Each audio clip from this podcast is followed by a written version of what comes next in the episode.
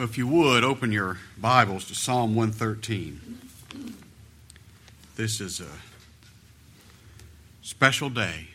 I always look forward to coming to a meal site, but this is a special day.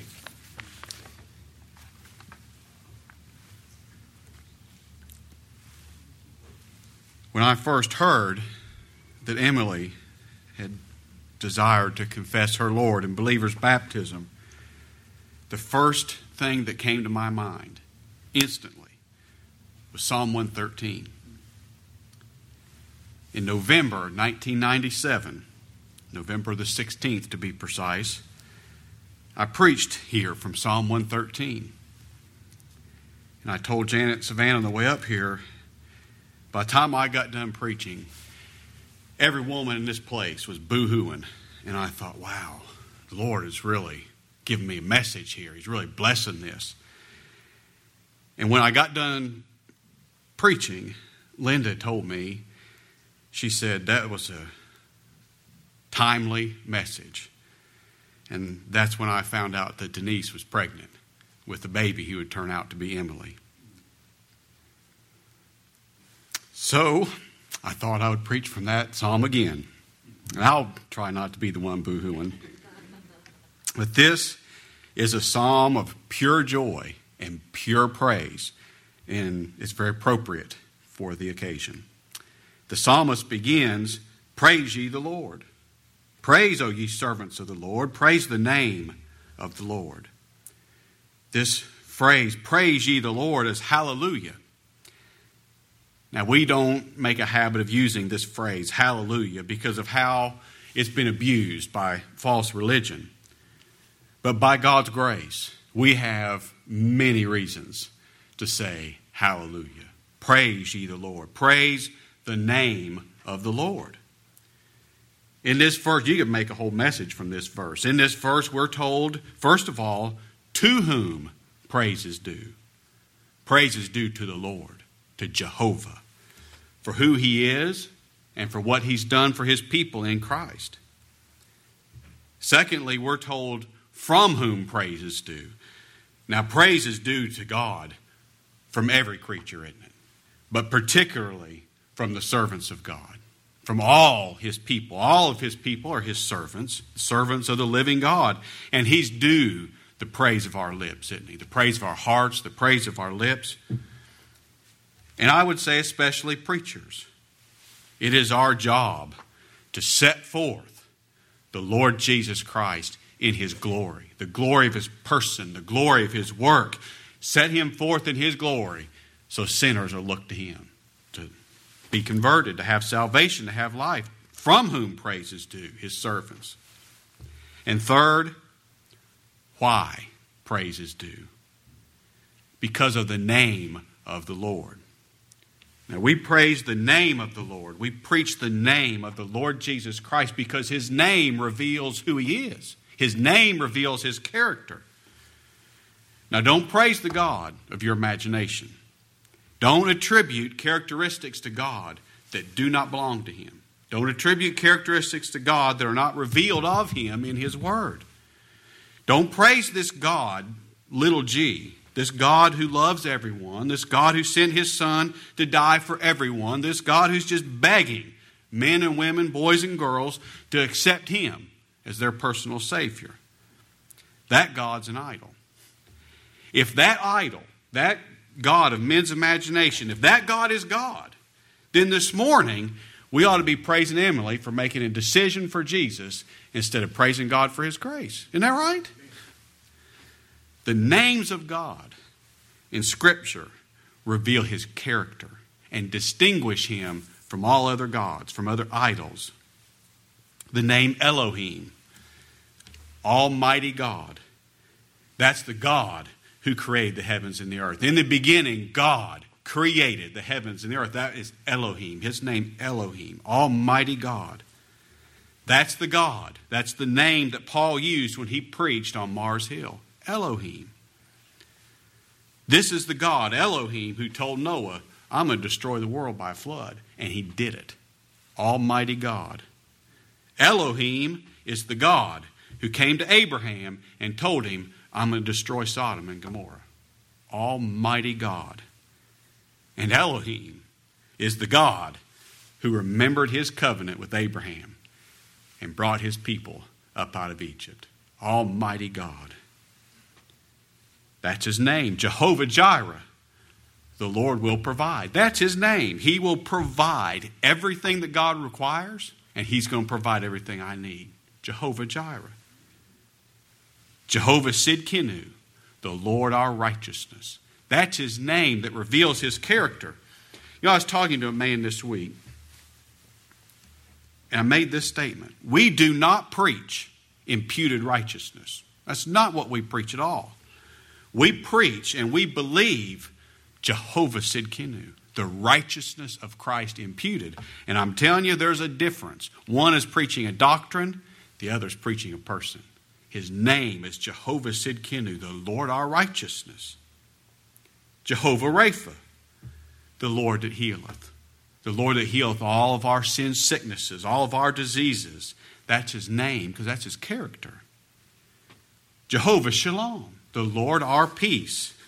We have peace with God through the blood of his cross. We don't make our peace with God. He's made peace with us. He's reconciled himself to his people. Now you be reconciled to him. That's his name, the Lord our peace. Jehovah Raya, the Lord my shepherd. Aren't you glad that's his character? That's his name. He came and found that lost sheep where he was and put him on his shoulder and brought him home. The Lord our shepherd. Jehovah Shammah. The Lord is present. He'll never leave nor forsake his people. He's always present with his people because he abides in his people. That's his name. That's his character. That's the name that we praise. That's the Lord that we worship. And praising the Lord, worshiping him in spirit and in truth, is of vital importance. It's so important. If I haven't started before today, Lord, let me start now. Look what the psalmist says in verse 2. Blessed be the name of the Lord from this time forth and forevermore. If I haven't preached him before today, let me start today. If I haven't worshiped him before today, let me start today. Everyone who walks on the top side of this earth has reason to praise the Lord. They don't. But they have reason to. It amazes me that God even causes his son to come up on this sinful world. We went to see a play last night, and it's no exaggeration. They took the Lord's name in vain 100 times, at least 100 times. 100 times. Janet said, I kept waiting for lightning to strike. You just can't believe God lets this go on. But he does. And you know why he does? For his elect's sake. The Lord just didn't burn this entire place up last night during that play for one reason. There's more sheep to be found. There's more of his elect to be called to faith in Christ. If that doesn't make you want to praise his name, if that doesn't make a man want to stand up on his hind legs and preach the Lord Jesus Christ, nothing will. That's the only reason that this world is still spinning in space is God's got more sheep to save. Verse 3, the psalmist goes on. He says, from the rising of the sun until the going down of the same, the Lord's name is to be praised. There's not a moment during the course of the day his name is not to be praised. His mercies are countless. His name is to be praised. And a lot of the old writers, men who I esteem and assume that they know more than I do, say this is not just talking about a 24-hour day and the sun goes up and the sun goes down. This is talking about the time from God created the world to the time he wraps her up. Every moment of that time of human history, his name is to be praised. In verse 4, he goes on, he says, the Lord is high above all nations, and his glory above the heavens. Now the Lord is King of kings and Lord of lords. And he's so high above us, we are reputed as nothing to him. The mountains of this earth. I saw a program the other day. I forget what mountain range it was on, but it's on one of these HD channels, and they fly over it, and you see all this mountain. I mean, it's majestic. It's the enormity of it. I mean, it's breathtaking. God counts that as the small dust of the balance. That's the dust that's on the balance that's so insignificant you wouldn't even wipe it off when you want to weigh something. That's what that mountain is to him. Then what are we to him? We're reputed as nothing before him. He's so high above us, his ways are past finding out. You cannot learn Christ by education. You can't educate someone into the kingdom of God. It must be revealed. He's so high above us, he filleth all things. Yet all things put together can't fill him. That's how high above us he is. He's so high above us. Now listen, he's God. We're the creature. He's so high above us, he does not give us an explanation about why he does what he does. Elihu, remember Job had that trial. And those three friends came and they sat in silence for a few days. They'd have been a good friend if they'd have left it right there. But then they opened their mouth. And Elihu sat listening to it. And finally, he could not stand it anymore. And he said, "Boys, I kept silent because age ought to speak before youth, but you boys don't know what you're talking about." And one of the things he told them is, "Why do you strive against God?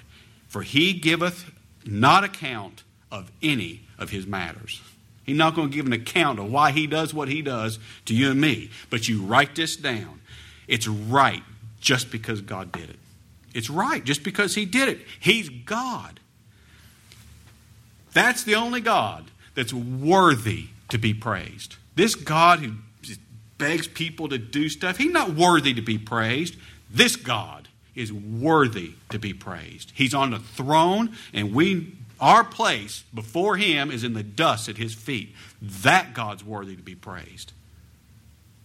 In verse 5, the psalmist says, "Who's like unto the Lord our God, who dwelleth on high?" Who's like the Lord our God? You listen to these TV preachers, and I wouldn't advise listening to them for too long, but listen to them. Is the God they preach anything like the God of this Bible? The God that you worship? The God that you put your trust and faith in? Hannah said, "There's none holy as the Lord." That's the primary difference between the God that they preach and the God of this book. He's not holy. The God of this book is holy. Hannah said, "There's none holy as the Lord, for there's none beside thee, neither is there any rock like unto our God." There's none to be compared to him. Look over in Isaiah chapter 40. I love this chapter.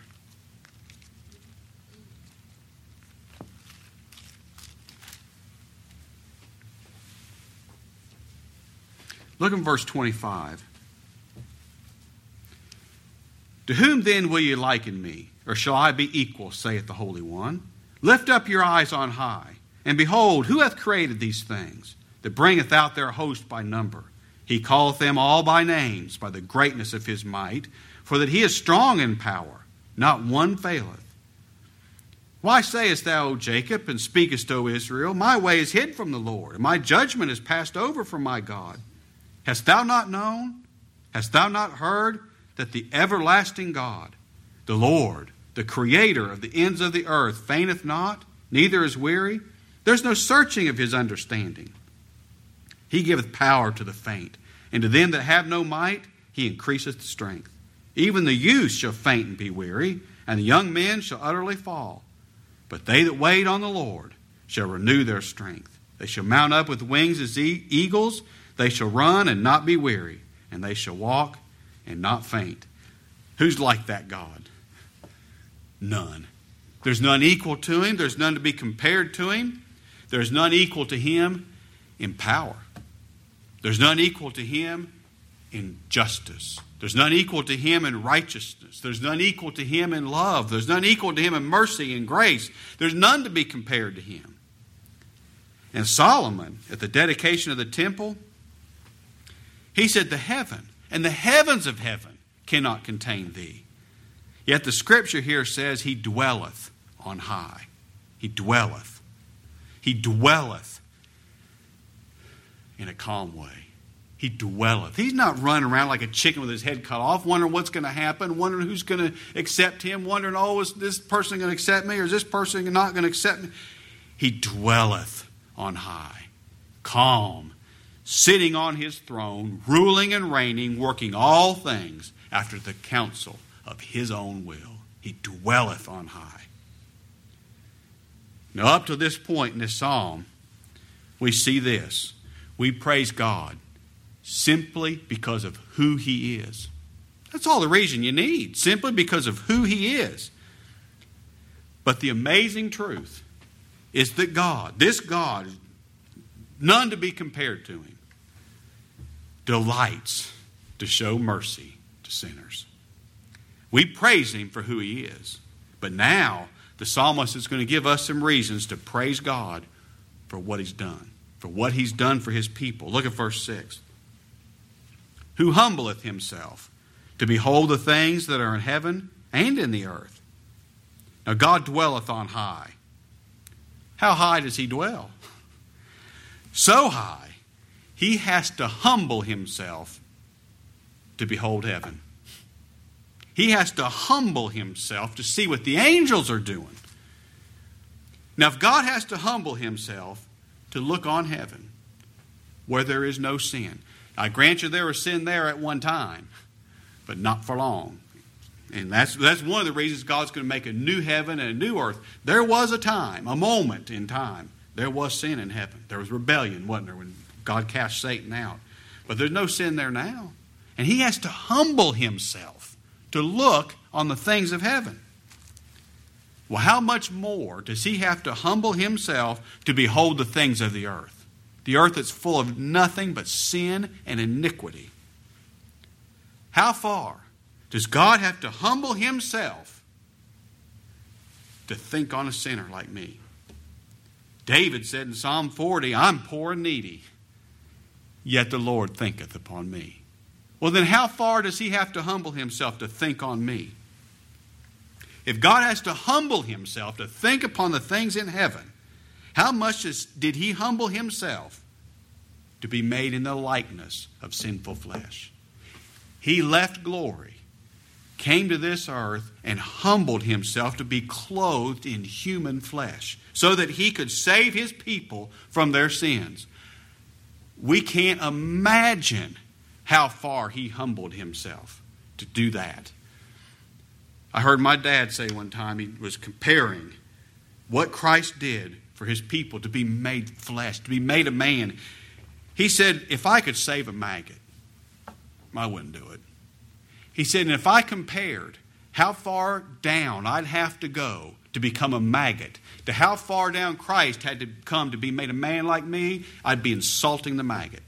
We can't imagine how far he humbled himself to become flesh, but he did. And only someone as great as him could do it. God is so great, he's the only one who's able to stoop as low as we are. God is so good, he's the only one willing to stoop as low as we are. And he's so wise, he's the only one who's able to sympathize with us in our low estate.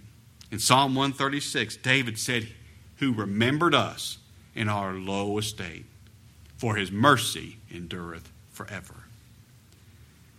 And in verse 7, the psalmist gives us some idea of how far God stooped to save sinful men like you and me. He says in verse 7, he raiseth up the poor out of the dust, and lifteth the needy out of the dunghill, that he may set him with princes, even with the princes of his people. Now, in order to save his people from their sins, God couldn't just behold us in our sin and overlook it. He had to come where we are and pull us out. And in order to pull us out, he had to take our place. He had to come where we were and be made what we are and suffer everything that our sin deserves so that he could make us what he is. He took everything our sin deserves, and he gives his people everything he earned through his perfect obedience as a man. Now, where were you when God found you? Well, we were in the dust. Well, how did we get in the dust? That's where we landed when Adam fell, at the rock bottom, in the dust, and just in the ashes. And we need the Redeemer to come and give us beauty for ashes. We were in the dust when God found us, and we were living in the dunghill. I mean, we were at the bottom of the dunghill, in the dust of the dunghill. How much lower can you get than that? And a dunghill is a good description. It's an accurate description of the filthiness and the vileness that we are by nature. A dunghill is comprised of human and animal waste.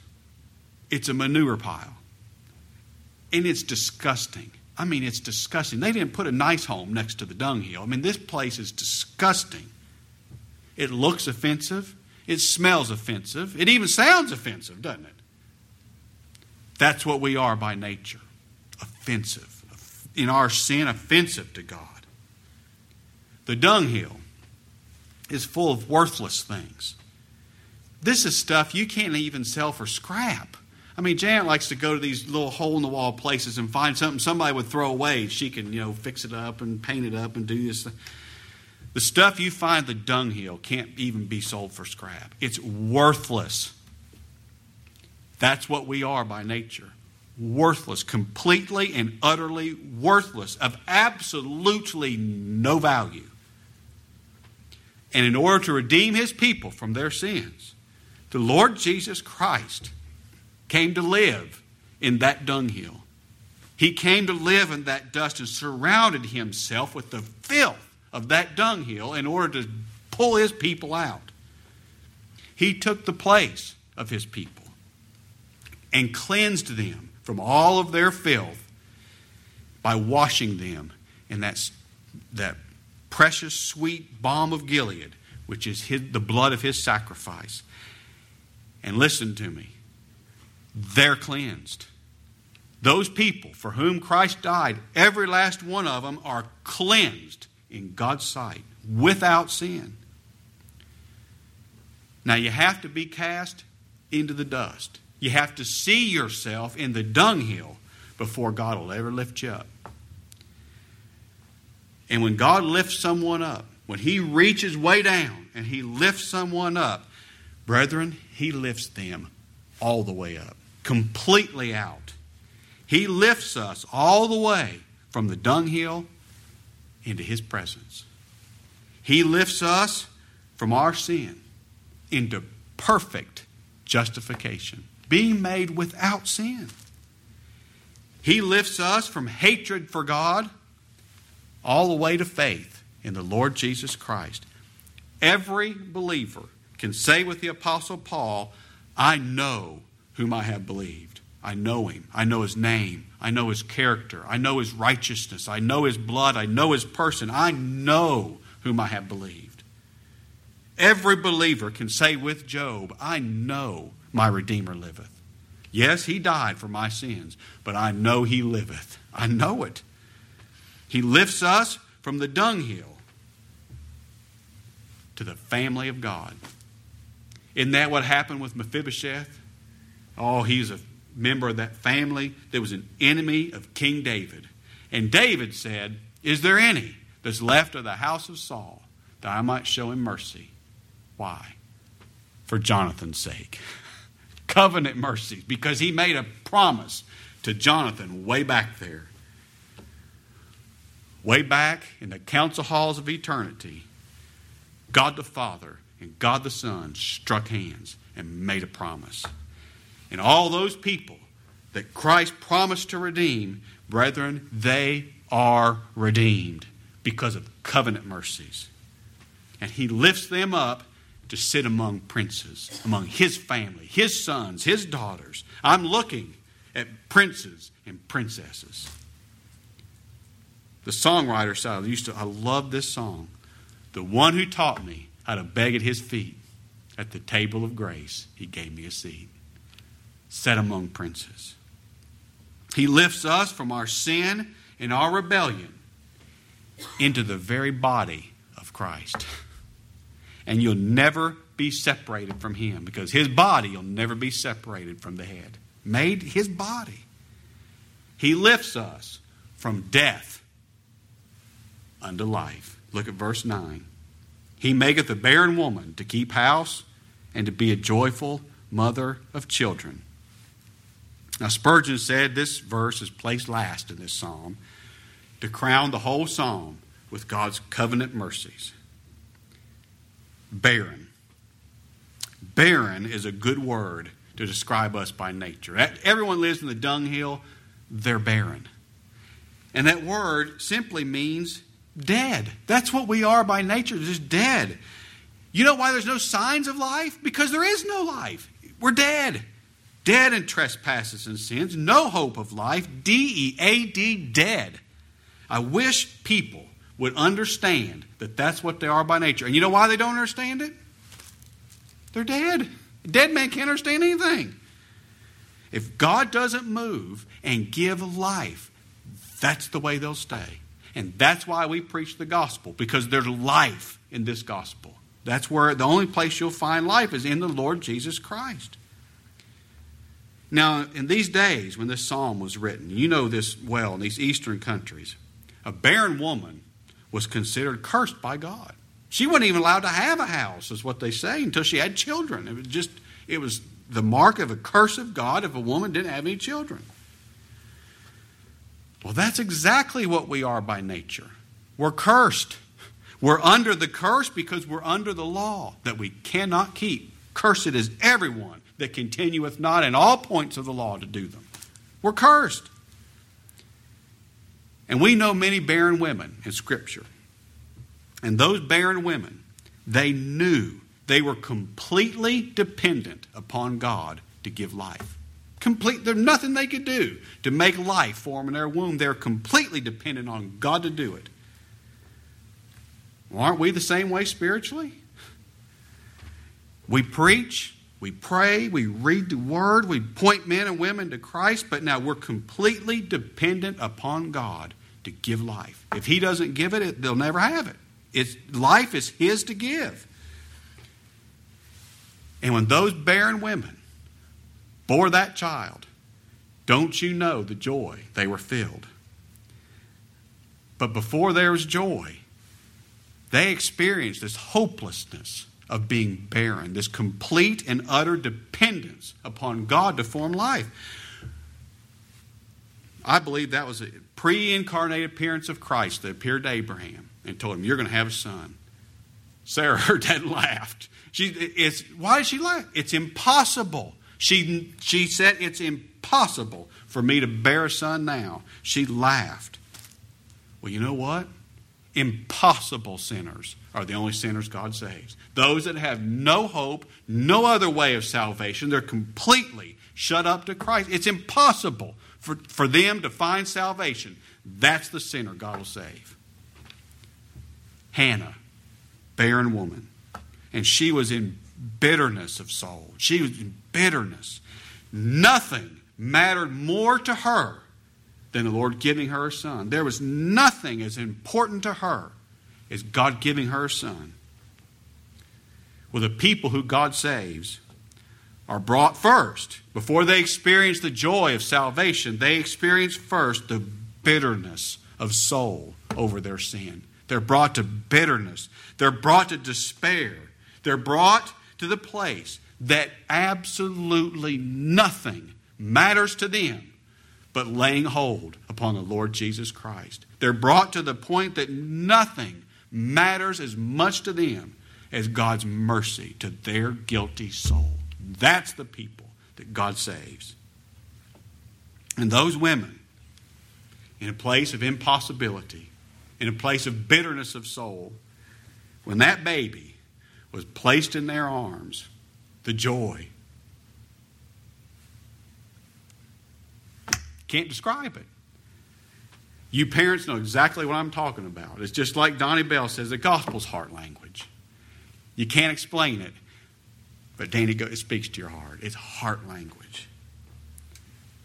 Well, other than seeing the Lord Jesus Christ yourself, nothing gives a believer more joy than seeing God in mercy and grace give life to their children. Nothing is more precious other than seeing Christ yourself. And without getting too personal, I know there's some joyful mothers of children here this morning. But Denise, there's one, heart bursting, just with thanksgiving and joy. This is a psalm of pure joy. That's what you feel this morning. Pure joy. Aren't we thankful? Oh, we're so thankful. God gave life. He's the only one that could. And in mercy and grace, He did. The power that it took to create that baby in the womb is the same power it took to create spiritual life. And God's done that here. Look how this psalm ends. Praise ye the Lord. Praise ye the Lord. Isn't that a phrase we can amen? Praise ye the Lord. Hallelujah. His mercy and grace is everlasting. All right. Well, I hope the Lord will bless that to you.